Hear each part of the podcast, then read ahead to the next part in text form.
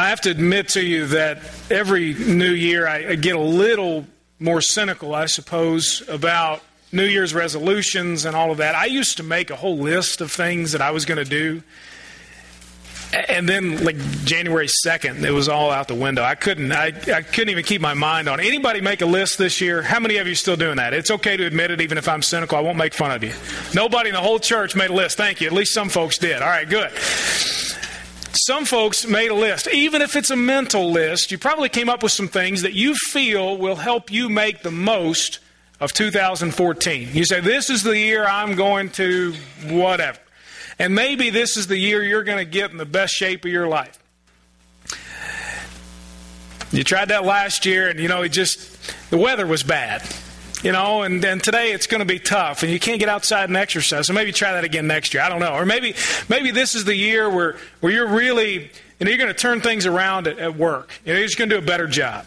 Or this is the year you're you're finally going to get to the point financially where you say, I'm going to retire this year, and I won't have to worry about work anymore, or whatever it may be. Maybe you've got a list. You're going to learn a new skill. You're going to go to certain places, wherever, and whatever that may be. Now, there's nothing wrong with any of that. Just just so you know. I believe God has, has given us the opportunity to enjoy and make the most of life as best we can. There's nothing wrong with any of those things in and of themselves. But at the same time, uh, I, I, want to hopefully over the next few weeks, as we begin and continue this series on making the most of 2014, I hope that we can build a foundation and, and build on top of that some of the, the ways, really, and the elements that will help us truly to make the most of this year. Uh, what if this year really were different for you? And I don't mean different as if things just didn't happen that happened last year to make life tough on you. I mean really from the inside out. If things were different. If you weren't the same person, if you didn't respond the same way last this year that you did last year.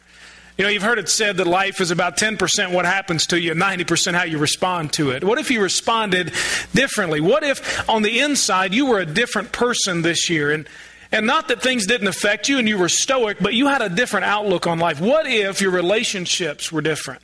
What if the way you used your time was different? What if, what if your work life, if you're still working, was different? What if you made the most of your money this year?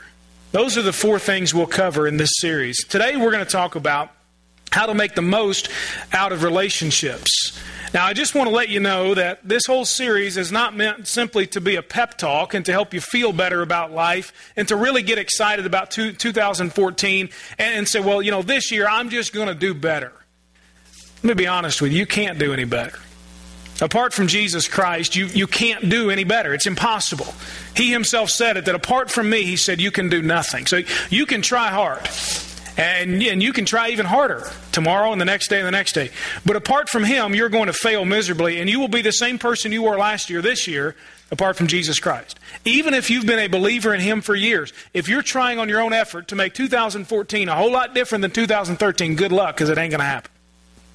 Now, I hate to be the bearer of that kind of news for you, but I guess in one sense, I'm glad to be the bearer of that kind of news because maybe that points you to the ultimate reality that apart from Jesus, you can do nothing, and only in Him can you find a better 2014, and only in Him can you be made different and whole from the inside out. And so this, this is not a series, a preaching series about how to make 2014 just better for you. How can you be the best you can be in 2014. That may be a byproduct, but really, how can 2014 be the full life that God desired for you when He sent Jesus to show us what full life looks like? And so, We'll talk this morning about how to make the most of our relationships. If you would, and some of you take notes during the sermon and some of you don't, I realize that, but if you would humor me for just a second and take out the insert that has the sermon outline on it, if you don't mind.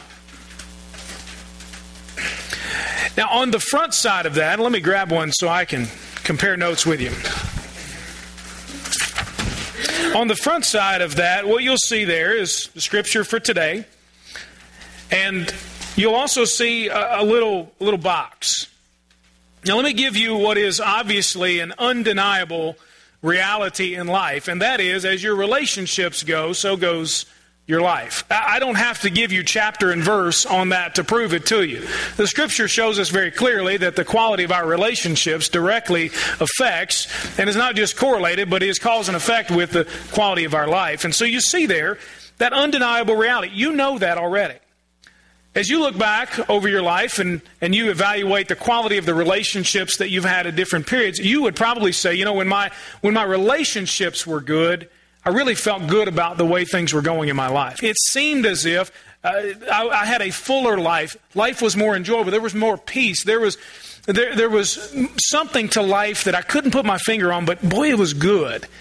And I think if you look back on those times, you'd probably see, you know, during those times when my relationships were great, this morning, I want to talk to you about two different kinds of relationships, the only two that, that we have, and the only two that matter. One, of course, is with God, the other is horizontally with other people. But I want you to look at that chart there just for a second, a little box.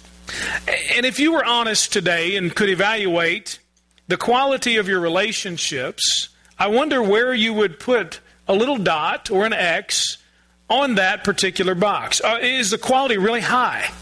You see, I've got quality relationships with God and with other people. Or maybe you'd have to distinguish. You know, I feel like right now my relationship with God is high quality, but I'm struggling in relationship with others.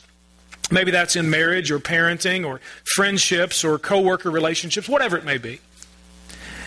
And then maybe you'd also have to distinguish, well, you know, I, I, feel like that the quality of my external, my, my horizontal relationships are good, but I'm not really sure where I stand with God right now. I feel like I'm getting along with people that there's adding they're, they're adding some benefit to me, but I, I'm just not sure about where I stand with God. Maybe you'd have to distinguish.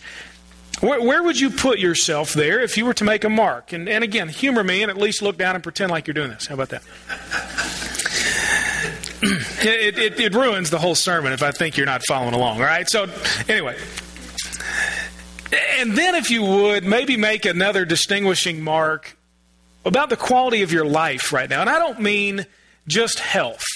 I don't mean just finances. I, am not talking about those, but I'm talking about really the internal part of, of your quality of life and the part that nobody can see the joy and the peace and, and, and really the satisfaction, the contentment that you have in life. Where would you place that? Is it really high right now? And you say, you know what? I, maybe you don't want to say anything because I'm afraid I'm going to mess it up, kind of thing. You know, maybe you just say, you know, really, God has, has, just brought me a lot of contentment. I'm just experiencing a lot of peace in life, and I, I things aren't perfect. Now I've had some tough times, but honestly, if it, I can't complain. God's been really good to me. Or maybe you'd say, you know, right now my life just stinks. I got to admit it. I, I don't enjoy anything about it. I don't enjoy my work. I don't enjoy going to church. I don't enjoy the friends that God has given me. I don't. I, there's nothing really good that I can identify in life. Some of you are afraid to be that honest this morning, but that's why I gave you a little piece of paper, and you don't have to raise your hand and tell me. You can just make a mark that maybe nobody else will see, and you say, "Quality of my life is not good." What I hope to show you on that little box is that I believe there is a direct correlation and causation between how how your relationships are and how your life is the higher quality of relationship that you have with your Heavenly Father and with other people, the higher quality of life that God and those other people bring into you. And typically, if those relationships are not good, if you're distant from God right now, if relationships in your life are strained and not good, then usually the quality of life goes down. There are some who would say, I don't need anybody. I'm good just on my own. I'm sort of an introvert and I, I'm a renegade and I'm my own person. I'm a little bit of a maverick and I don't need anybody. There are some who would say that, and I would say to you in response, you may have convinced yourself of that. And I will say also, I have those same tendencies, I will tell you.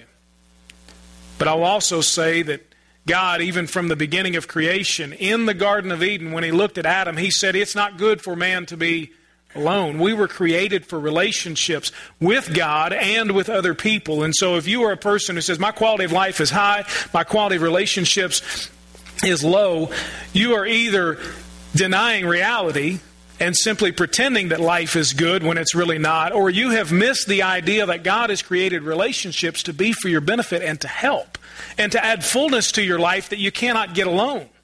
It's not good for man to be alone. That's, that's obviously when God created marriage, but at the same time, that is a statement that tells us we were created for relationships. So I hope today that as you honestly evaluate where you are on that scale, quality of relationships, quality of life that as we work through the scripture and what Jesus tells us this morning, about how to make the most of those two kinds of relationships. I hope that as 2014 goes along and you apply the truth of the scripture we'll see today, that you'll see that quality of relationships goes up, and as a direct result, your quality of life increases. I can't promise you that in any way, if you listen to these four sermons over the next few weeks, that if you apply everything that I tell you to do, that you're going to be healthy, wealthy, and wise for 2014. Now, I, I realize that maybe you came here this morning to hear that. And you need a boost this morning. And you need somebody to tell you that if you'll just follow God and have faith, that everything's going to be just fine in your life and you'll never have any more problems. All the bills will be paid and everything will be taken care of. You're going to have to bear with me through the rest of the sermon if that's what you came to hear. Because I can't tell you that. I can't speak on behalf of God things He has not spoken. I can tell you that certainly when your relationship with God, the quality of that increases. That Jesus promised that He came to give life and life abundantly, life to the fullest. But I can't tell you what that's going to look like specifically in your life. But I do know that's exactly where you want to be, even if you don't know it yet. So let's look at the scripture this morning that will help us understand how our relationship quality can increase and thereby increasing the fullness that we experience. So if you would, turn with me to Matthew chapter 22. I tell you each week if you don't know much about the Bible, that's okay. And don't let that stop you in any way from trying to find where Matthew is. If you brought a Bible with you, the, the Old Testament, New Testament, that's how the Bible is divided. You can go to the table of contents and you can see those things. Look up the book of Matthew, which is the first book in the New Testament. You'll see the page number. You can turn there. And then it's broken down into chapter and into verse, and you can look at it and see chapter 22. Also, you'll notice on the uh, the sermon outline there on the back, you can scan that code if you got a smartphone or a tablet, and that will take you to uh, some online notes that will also have the scripture there with it as well. So, Matthew chapter 22. We're going to look at verses 34 to 40. Now, I'll tell you this up front. Even as you're looking at this, you understand many of you have heard this before. If you've been in church for any length of time, you know anything about the Lord and what He taught, then you'll understand that, well, I've heard this before. If this is your first time in church, you probably have heard these statements before, just in society, or at least some, some kind of extension of them. So this will be familiar to you. When the Pharisees, verse 34, heard that he, Jesus, had silenced the Sadducees, two different branches of, of Jewish religion leadership, they came together in the same place. The NIV says, when the Pharisees heard that he had silenced the Sadducees, they got together. They're going to plot against him. Here they come, ready, loaded for bear, if you will. And one of them, an expert in the law. Now, the law, of course, just to understand this, is the Old Testament law. This isn't law like constitutional American law. This is the law that God had given through Moses and the prophets. And here's, here's what he does. This expert in the law, he knew everything. He asked a question to test him. They were always trying to trap Jesus, always trying to get him to, to go against what Moses or the prophets had said in the Old Testament. And so they're, they're going to try to set him up. And, and they're going to ask him a question thinking they can get him. Aha, they might say. Teacher, which commandment in the law is the greatest? Uh, just this guy's sharp. Let me just be honest. This Pharisee, this expert in law, he's sharp guy. He knows the question to ask Jesus. To set him up, to say something is, is better than one thing, uh, and then maybe devalue the rest of it all. You see what he's trying to do. Uh, Jesus, uh, just curious, what do you think is the, the greatest command? Which, which one should we really follow? Is there one that's above all the rest? Because they had valued them all equally. And, and maybe if Jesus devalues some, then they've got him to say, hey, hey, look, this guy's not from God because he doesn't value the law the way that God wrote it. Pretty sharp guy. Pretty tough question. If I were to ask you the same question, okay, now, now which of all the commandments, let's just take the Ten Commandments, which of all of those Ten Commandments is most important? Now, how do you break that down? Do you, do you pick one we say, well, I guess this one kind of sums it all up? Or, that's what they're trying to get Jesus. Well, does that mean, Jesus, that you devalue all the rest? You don't think these are important? You see his line of reasoning. He said to him, Jesus speaks to the Pharisee, Love the Lord your God with all your heart and with all your soul and with all your mind. This is the greatest and most important commandment. The second is like it love your neighbor as yourself. All the law and the prophets depend on these two commandments. Look at verse 40 again. All the law That's everything written back in the, the Genesis, Exodus, Leviticus, Numbers, Deuteronomy, all of that. And then the prophets, all of the stuff that they're, they're talking about, they're preaching about in, in the prophets like Isaiah and Jeremiah and so on, that are extensions of the law, explaining the law, telling what the law means and how it has implication on people. Jesus says that all of it can be summed up, and everything in that law extends out of these two things. He, he doesn't pick and choose one law over the, the other. He just says, look, let me tell you how it's all summed up. you want to know what's most important? Let me give you a summary. Let me tell you what everything is based on. Let me tell you the most important principles that you need to know in life, he says. It's not, should you do this and not do this, or make this list of things to do and check them off, or don't do all these things and then you're okay. He doesn't put it in those terms. He says, let me tell you what's most important. You want to know how to make the most out of life. You want to understand really the law, he says, let me tell you about the two relationships that you've got to make sure are right. And one is vertical, love God with all that you are, and the other is horizontal, love others as you would love yourself. So if you are interested in any way and making the most out of life in 2014, you've got to get this simple truth that Jesus gives into your mind, into your heart, and into your daily life. This may seem like old hat to you. Okay, love God and love people. Seen that enough. That's kind of cliche by now. But Jesus says everything in the whole Old Testament comes down to that. If He says it's that important, then who am I and who are we to do anything but what He says is most important? Honestly. If you want something deeper than love God and love people, then you're going to look for someone deeper than Jesus Christ, and you ain't going to find that person either. if he says this is what the entirety of Scripture, this is God's heart, here's what God wants you to know. How do you live? He says, that is to love God with all that you are and love others as you would yourself. Now, he says the law and the prophets are summed up in all that. So, what I, what I hope to do this morning is I want to explain this just a little bit to you, help us understand what, what is Jesus talking about? How can we apply that? So, what I'm going to do is, is if the law, as Jesus says, is based upon all this, and if all of the things that explain the law are just an extension of these two truths, then I want to go back to the original, the foundation of the law, the Ten Commandments that was given to Moses and then to the Israelites. I want to go back there and look for some ways to apply these principles of loving God and loving others based upon the foundation of the law. So if the law is an extension of this, if the law really explains all of it, then certainly we have something we can learn. So there are two things that I want to make sure that you, that you get this morning to understand what does it mean to love God with all your heart and soul and mind and to love others as yourself. The first is that we are to give undivided devotion to God. You'll see that there on the backside of that outline. Give an undivided devotion to God. How do you make the most of relationships? Well, Jesus tells us the first and most important thing to do is to give an undivided devotion to God he said to them, Love the Lord your God with all your heart and with all your soul and with all your mind. That's the first and the greatest commandment, the most important. That love there, the word love, means devotedness. It, it means uh, something that's way beyond just good feelings or warm fuzzies about the Lord. It's talking about absolute devotion. And then he says, Love the Lord your God. This is not some abstract, uh, uh, I guess, fictional kind of character out there. But when he says the Lord, he's talking about the one true constituted authority for all the world. But we don't like that. There are many here today who who you, you like God to an extent, but when He demands authority in your life, uh, that's kind of where it stops. We certainly see that in our world today. Uh, we are not naturally bent toward giving ourselves to the authority of anyone but us. In our sinful natures, we only want to answer to ourselves.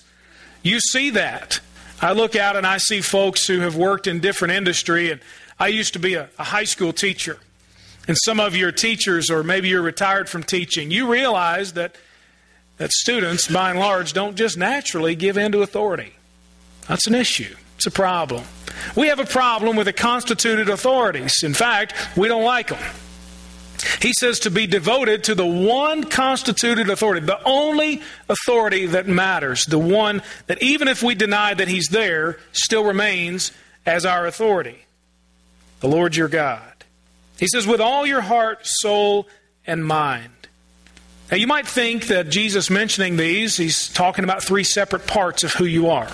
You say, well, you know, in my heart, you know, I guess the way that I feel, and in my soul, kind of that immaterial part of me that I can't really explain, but I know that it's there. It's what drives who I am. And then my mind, maybe just the way that I that I think. Eh, he's not giving us any reason whatsoever to divide these. In fact, these things essentially all mean the same thing. Your heart are, is the center of your desires and your impulses and your feelings, your emotions, really, who you really are.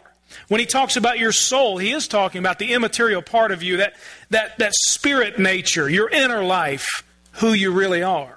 And when he says your mind, he's talking about your understanding and your thoughts and your intentions, all interwoven who you really are. He's just saying the same thing three different times. Love the Lord your God with all your heart, soul, and mind simply means to be undivided in your devotion and loyalty to him. Everything about you, not this part over here, is okay with God and devoted to him, and well, this part I'm not so sure about. Don't we like to divide things out when it comes to the Lord? Most of us are perfectly fine with coming to church and giving ourselves in devotion to the Lord at church. Some of us are probably okay with God impacting the way that our family life goes. And well, okay, we'll consider God in these decisions and so on. Maybe a few others are, are okay with God having some impact on how you work and, and your attitude and so on. But it is rare, unfortunately, to find the person who says, everything about me heart, soul, and mind. No division whatsoever. Complete devotion to the Lord. I'm not here to try to call anybody out. It's not the issue. I have the same struggles. Compartmentalizing my relationship with God. I say, well, I guess that's a Sunday thing. I'm a preacher, so I got to make sure that at least on Sunday I appear godly. But you realize Jesus gives no distinction between Sunday or any other day, or between our mind and our, our inner life or anything. He gives no distinction. There's no division whatsoever. And so to love God with heart, soul, and mind simply means to love God with who you really are, not who we can pretend to be on the outside. It means all of us, every part of us, everything about us, to be laid before God and sacrificed and submitted to His authority, completely surrendered to Him. Now, as I mentioned, I believe the Ten Commandments can give us some application. I'm not going to ask you to turn to, to where they are, but if you want to make the reference, uh, they're listed first in Exodus chapter 20. I just want to show us from there if if loving God is an extension, or a summary rather, of the law, and the law is an extension of that, I, I, believe that you can look at at least the first four and say, you know, these are these are pretty good explanations of what it means to love God. The first commandment is have no other gods before me. Maybe you've memorized these at some point. Uh, maybe you read them in the King James. Thou shalt not. Or maybe you, a little bit more contemporary English, you will not, or you should not, or you shall not have any other gods before me. God and God alone should be the center of everything. We like to make priorities in, in America, and we say, well, God first, and others second, and then me last. You realize God is not contented to simply be first on the list, He is only contented to be the list. Do you understand? That sounds like I'm just playing with words, but I'm really not. There, there is no, well, God is first, and then I'll put others second, and then myself third. Understand there is a difference. God is at the center of everything. Not that He is first, and I'll check God off the box, and then I'll go here. God is the center of it all. So in your relationships with others, guess who is the center of all that? God Himself. In your relationship with yourself and all the things that you do, guess who is the center? It's not, well, I've, I've checked off God and I move on. He is at the center and He alone. Have no other gods before me.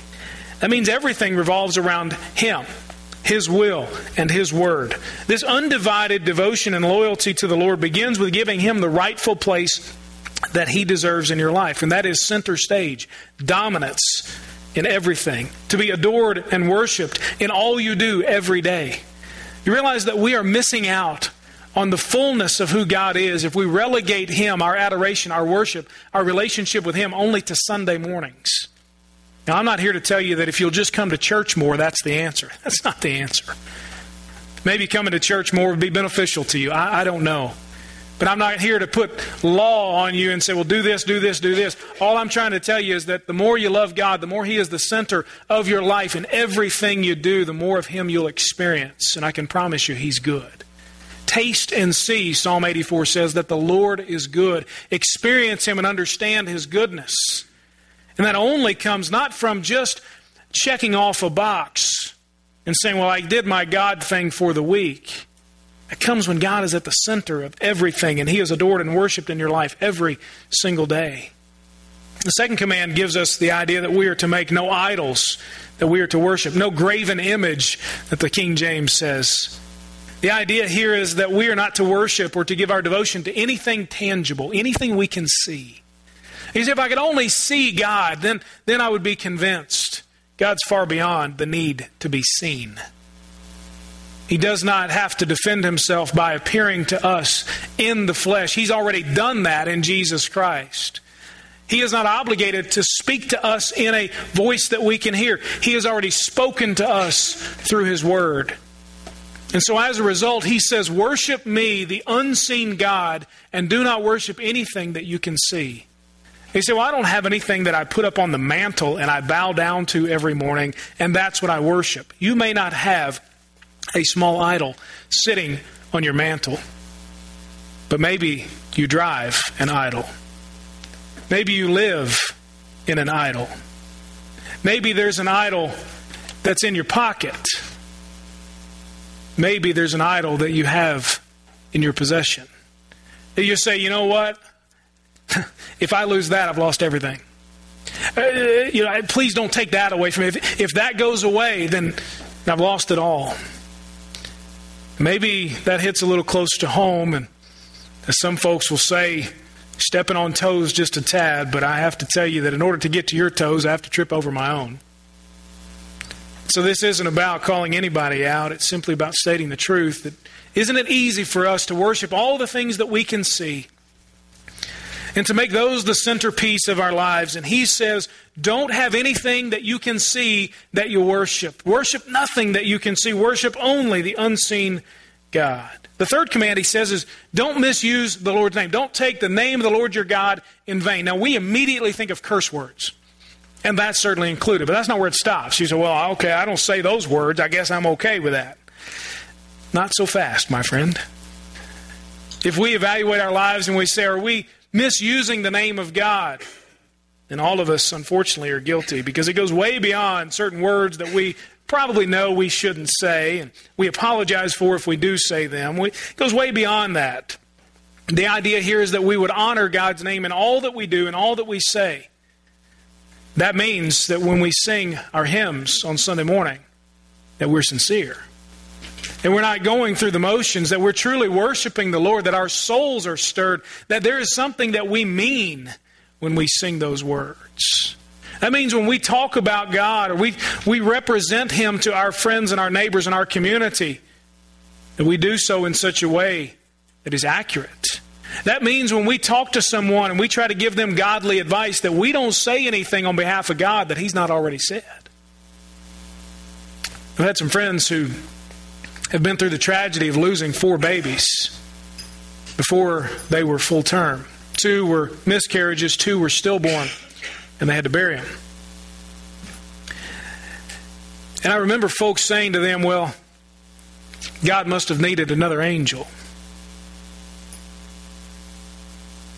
Has God ever said that in His Word? Has He ever spoken that? Has He ever really said that? Or is that something we try to do to make ourselves feel better? You understand that taking the name of the Lord of your God in vain includes speaking on His behalf only things that He has said. And that may mean that you go to those friends and you say, I have no idea why this has happened. I have no idea what God is up to. All I can do is stand on His word that says He's good and He's faithful, and I'm going to be there with you and I'll pray for you. As opposed to speaking on God's behalf, something that simply is made up because humans need to get our minds around things. You understand? That's just an example, but how, we take the name of the Lord our God in vain and misuse it. The fourth command, he says, is to keep the Sabbath day holy. When I do a word association with you, if I say the word Sabbath, I wonder what you would write down. I don't have any idea what that means. That seems really old. That's an odd Hebrew word that I don't understand.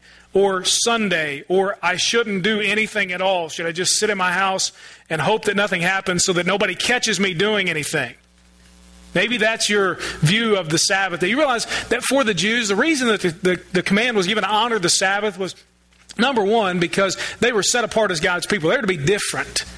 And God had, had established a Sabbath day. When He rested after creating the world on the seventh day, He set up the fact that here's a day of rest. And He imposes that on His people not to be a burden on them.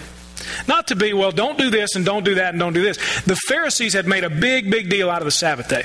In fact, they had a whole list of things you couldn't do on the Sabbath day.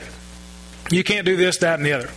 We have a lot of the same things. Understand that. Now, if you don't believe me, then just catch me one time cutting the grass on a Sunday afternoon and see how you feel about it. Now, I'll be honest with you. Ha- have somebody catch you doing it. Now, I'll, be, I'll tell you, I've never cut the grass on a Sunday afternoon. I don't want to offend anybody here. You understand that?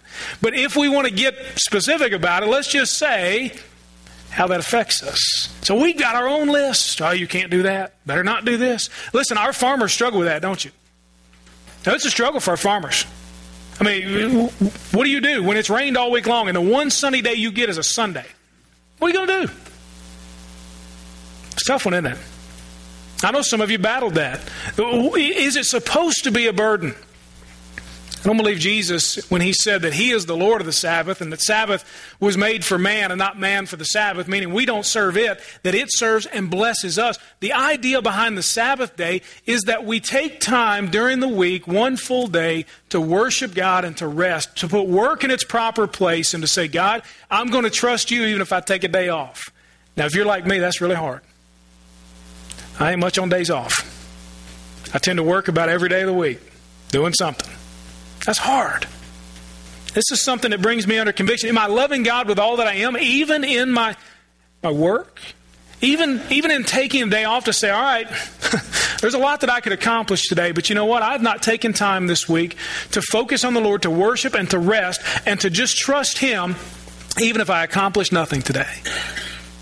So, is it about whether or not you cut the grass on Sunday? I don't think so. I think it goes way beyond that to are you truly each week, are you taking a day, you're taking time to say, Lord, you're in charge. I trust you. And I'm going to enjoy worship. And I, God, I'm going to enjoy the rest you've given me. This isn't a burden to keep me from doing all this. This is a refresher. This is a blessing from God. You want to love God and truly experience and make the most of your relationship. Those first four commandments have a lot to say to us about worshiping God alone, not anything we can see about making sure to honor the name of the Lord and to put our work in its proper place. Give an undivided devotion to God. And then, secondly, Jesus says, be an unselfish benefit to others. He says, verse 39, the second command is like it love your neighbor as yourself. Give undivided devotion, loyalty to God, and be an unselfish benefit to other people. Love others as yourself. We're great at loving ourselves. Now, I don't say that that's always a bad thing because instinctively, if you're hungry, what do you do? You look for something to eat. It's just the way that it is. If you didn't love yourself enough to feed yourself, you'd starve and die, which is not very loving toward yourself. So there are some things about loving yourself that are perfectly okay, and yet don't we often get this out of balance? I believe one of the things Jesus is talking about is how you instinctively love yourself. That's the instinct we ought to have toward other people. That's the true love that we instinctively do for them what we know we need to have done for ourselves. We are an unselfish benefit to them. Most of our relationships, if we're honest with other people, are transactional. It's what's called quid pro quo this for that. You do this, and I'll do that. If you don't do this, then I'm not going to do that if you show up and do this, this, and this, then okay, you will be rewarded. That, that's the majority of our horizontal, our human relationships is transactional. Jesus calls us to a much higher level in our relationships than mere transaction. If someone does this for me, then I will do this for them. Or if I do this for them, then I expect this in return. If they don't do this, then I'm not doing that. You can count on it. That's, that's at the very base of human relationships. Jesus has called us to a much higher and deeper and more fulfilling standard. In loving others, we're to be unselfish, which is a choice, of course, every single day. If you live with anybody at all, if you interact with anybody on a daily or weekly basis, which I believe probably includes everybody here, whether you, uh, I guess, unless you've you've hidden yourself from all relationship, you interact with people. It's a choice to be unselfish. It doesn't come naturally. And people certainly annoy you, don't they? Maybe your New Year's resolution is to avoid a certain person. I don't know. Well, they get on my nerves. They bring out the worst in me. Jesus says I don't have to. He says you've got a different standard. The fifth command in the, in the ten is to honor your father and mother. Uh, for some, this is easy. For others, it's more difficult. But understand when, when Moses was given this command from God and then he passed it on to the Israelites, it wasn't in children's church, it was for adults. It, it wasn't just so the adults could say to kids, now, God put it on these engraved stones, so he really means it. You better honor me. You better obey me or else. Uh, that's not the relationship that God has called parents to have with their children, and or else kind of relationship. Are there times when the threat of punishment certainly corrects behavior? Uh, yeah, it does. I've got four children. But but he says to honor your father and mother, talking mainly to adults when he says that. And so this is this is about honoring those folks who have brought us into the world, who in some cases have done so much for us, in other cases have let us down so much. He doesn't give stipulations. If your parents are great and godly and wonderful and you really like them, then honor your father and mother. But if they're not, then you're sort of off the hook because who in the world want to honor somebody like that? It's tough, isn't it? This stuff isn't easy. I don't want to make it sound trite and simple. The way that we can honor our parents is to respect them, to love them, and when it's appropriate, of course, a certain age, to obey them, to respond with obligation to them. As they get older, to be there to take care of them, to help with whatever needs they may have, it, if it's in your power, to honor their memory as best you can, with the caveat that it is for God's glory, not to make idols and gods out of our ancestors. To honor your father and mother is one way that you can make the most of relationships being an unselfish benefit to them, even if they're not the kind of people that deserve to be honored. He, Moses went on in the sixth commandment to record that God said, Don't murder. Well, I would venture to say, looking around, you seem like nice enough people, that we probably don't have any murderers among us. At least, I hope not. I'd hate to have to turn you in for the reward. But maybe we don't have any murderers among us. So we say we're off the hook when it comes to that. But our world is full of them. It happens all the time around us, and we get numb to it. Did you realize that in the 20th century, between Hitler and Lenin and Stalin and Mao from Cambodia, between them there were 175 million people killed? That's in our modern great world. Unjustified killing has become routine, and if we're honest, we know every single one of us is capable of it. You realize that? Oh, no, I could never do that. But when we look in Matthew chapter 5 and we see Jesus peel back the layer on the external to show the sin behind the sin, what does he say? Even if you've hated someone in your heart, it's, it's you've murdered them in your heart. That's where it begins. So it's do not murder in your relationships, even in your heart and even in your mind. What if, what if you took a tally this week of how many times you murdered somebody in your heart? That person that cut you off in traffic, the slow person in line at Walmart who brought 120 items into the 20 items only line. It's like there wasn't a one in front of that. Get out of the way. I go to Walmart too. what if we made a tally? How many times would we say, "Oh my goodness, Lord"? I just, uh, I, I just kill people all the time. I may not do it physically, but certainly in my heart. Being an unselfish benefit to others means that we don't murder someone even in our thoughts and our words about them, in our actions behind their backs. The Ten Commandments go on to give us more explanation. Do not commit adultery. The next one says, I was watching Star Wars Episode 3 the other night. It's the one where Anakin Skywalker turns to Darth Vader. You know, he becomes, I don't want to give you any spoilers, but that's what happens in the movie. And one of the commercials that came on, it was about 10:30 at night on a channel known for its extreme nature. One of the commercials that came on glorified adultery gave you the opportunity to do it in a discreet way. The tagline for their company is Life is Short. have an affair. And the commercial basically was telling you all the ways that it could, could spice up your marriage if you simply would go outside your marriage for satisfaction. We've glorified it in our culture. To some, that's absolutely repulsive, and I sure hope that it is. But for others, you say, I'm kind of numb to it all. Maybe you've been through that and someone has done that to you, or maybe you've done it yourself. We've reduced the idea that God has given of marriage then as a lifelong loving commitment between a man and a wife. We've reduced that to lust and to whims and to emotion and to an old idea that's based on some tradition that needs to change with the times. And as a result, we can't be trusted any longer as a society. Do you understand that when adultery and a redefinition of marriage is okay in our society, we can't be trusted anymore? Jesus peels back the layers on this. You might say, Well, I've never done that. I mean, I would never do that. I, I, I believe in marriage and I'm committed.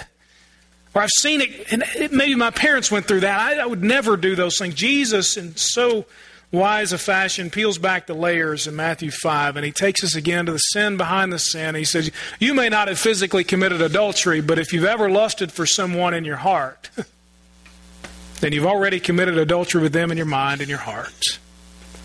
You say, That's pretty tough, but Jesus says, Look, I want to clean you up completely from the inside out. Just because you're not doing things on the outside doesn't mean that it's not going on in you and inside of you.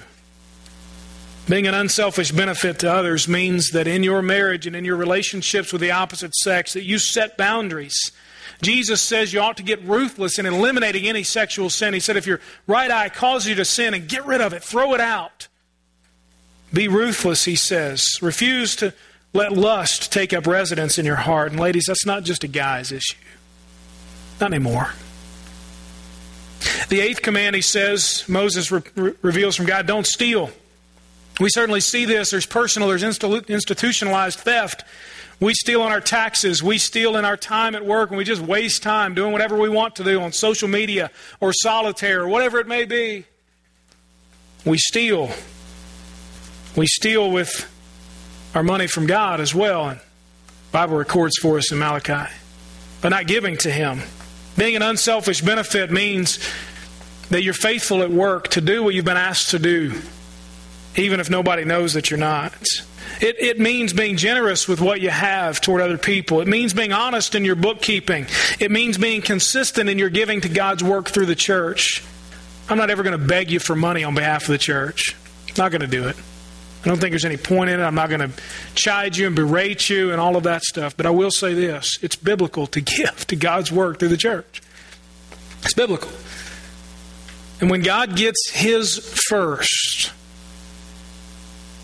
then He promises to bless you. Well, all right. I guess if I give to God, then I'll be a millionaire. I'm not saying that. Nancy and I have given to God out of every paycheck that we've gotten since we got married off the top 10% to God before anybody else gets paid. And guess what? I'm not a millionaire.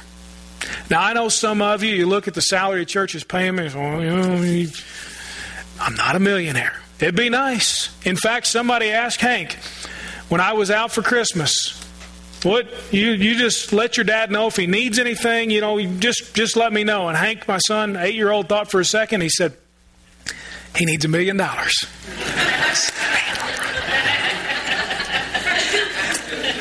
Still waiting on it, though, unfortunately. I can't promise you how God's going to bless you, but I just know that when you refuse to steal from others, steal from God, even in things you think aren't a big deal, God honors that. He blesses it. He really, really does. The ninth command as we get to a close, Moses reported was don't lie, don't bear false witness. This is how this applies. Loving others means that we only tell the truth about people. You know, I always tell the truth about people. I'll tell you the truth about that person. You understand that telling the truth also means doing so in love, and maybe sometimes you simply say nothing rather than to bear a false or a very damaging report about someone. Even in casual conversation and social media and email and storytelling, we refuse to lie and we tell only the truth. We don't exaggerate. You know, there's an old saying for washed up old baseball players like myself the older I get, the better I was. But even in that, God calls us to tell the truth and not exaggerate, to be bearers of truth and not falsehood. The tenth command, he shows us how to love others, and that is don't covet what others have. Don't be consumed with a desire for what you don't have. I think, in some weird way, the fact that Charlie Strong, the coach at U of L for their football program, who's now leaving for the University of Texas for $5 million a year, and I watch on social media yesterday all my friends in Louisville who now hate Charlie Strong, even though in his four years at Louisville they reached some unprecedented heights. They now despise him because he's taking another job and he's moving on for more money. I think in some way there's some level maybe of righteousness. Well, he ought to honor his contract. And yet there's in some way a breaking of the 10th commandment by those folks who just simply want what he's able to get. Now, for some of you, you just love the fact that Louisville's football coach is leaving. Because some of you are Kentucky fans and you just soon Louisville, instead of Kentucky having to rise up to where Louisville is, you just soon Louisville fall down to the bottom where Kentucky is. Now, I get all of that. but, you know. But isn't it interesting how sometimes we covet what others have, but we're so vehement so much vitriol that comes from us when somebody has what they don't deserve or what we think we're entitled to. Maybe that's an issue for you. The lie then is what you have is what you are, and you are what you wear, what you drive, or what you do. This affects our relationships with other people because we're constantly jealous. We can't celebrate with them. We can't be happy for them because we don't think they deserve it and we think that we do. Steals our souls, steals our joy and our contentment, and our ability to relate to somebody else without all those layers. Be an unselfish benefit to others, to your neighbor. Jesus would say that that's not just the people you like. He said in Matthew 5 if you're only good to the people who are good to you, what good are you? You haven't done anything. That's easy. Well, it's tough when you understand that truth that our neighbor is not just the person that we like or that would do something for us, but it's the person who doesn't like us, who has nothing good to say about us, who by our nature we hate because of who they are, the color of their skin, their religion, whatever it may be. Those are our neighbors. Living out this sermon the idea of giving an undivided devotion and loyalty to God, the idea of being an unselfish benefit to other people, living it out will help you make the most of your relationships this year. But as I mentioned from the outset, it is impossible to do this apart from faith in Jesus Christ. You will never get to God apart from Him. You can try to love God by doing all these great things and love others by being the best neighbor that anybody's ever had in Murray and Callaway County. But apart from Jesus Christ, you will die in your sins and spend eternity apart from Jesus, apart from God, in hell. It's a difficult truth, but you've got to hear it. I, I would be unfaithful to the scripture this morning if I didn't tell you that. Not because I want to threaten you, because I want you to know the truth. That apart from Jesus Christ, you and I are nothing. But with Him, we can love God, give Him an undivided devotion. With Him, we can love others, be an unselfish benefit. And so I, I wonder if you'd just pray this morning and say, Lord, stir my affection, stir my love for you. Make me undivided in my devotion, and Lord, make me an unselfish benefit to other people. Won't you pray with me?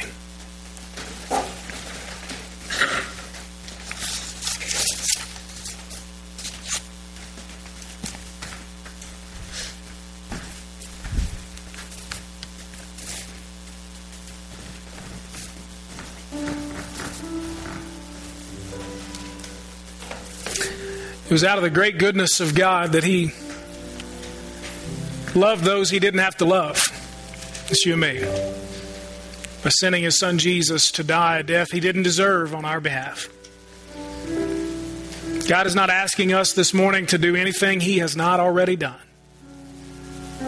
Not asking us to do anything He cannot give us the power to do. So, and just ask you to pray and say, Lord, stir my devotion, my affection for you, and make me an unselfish benefit to others.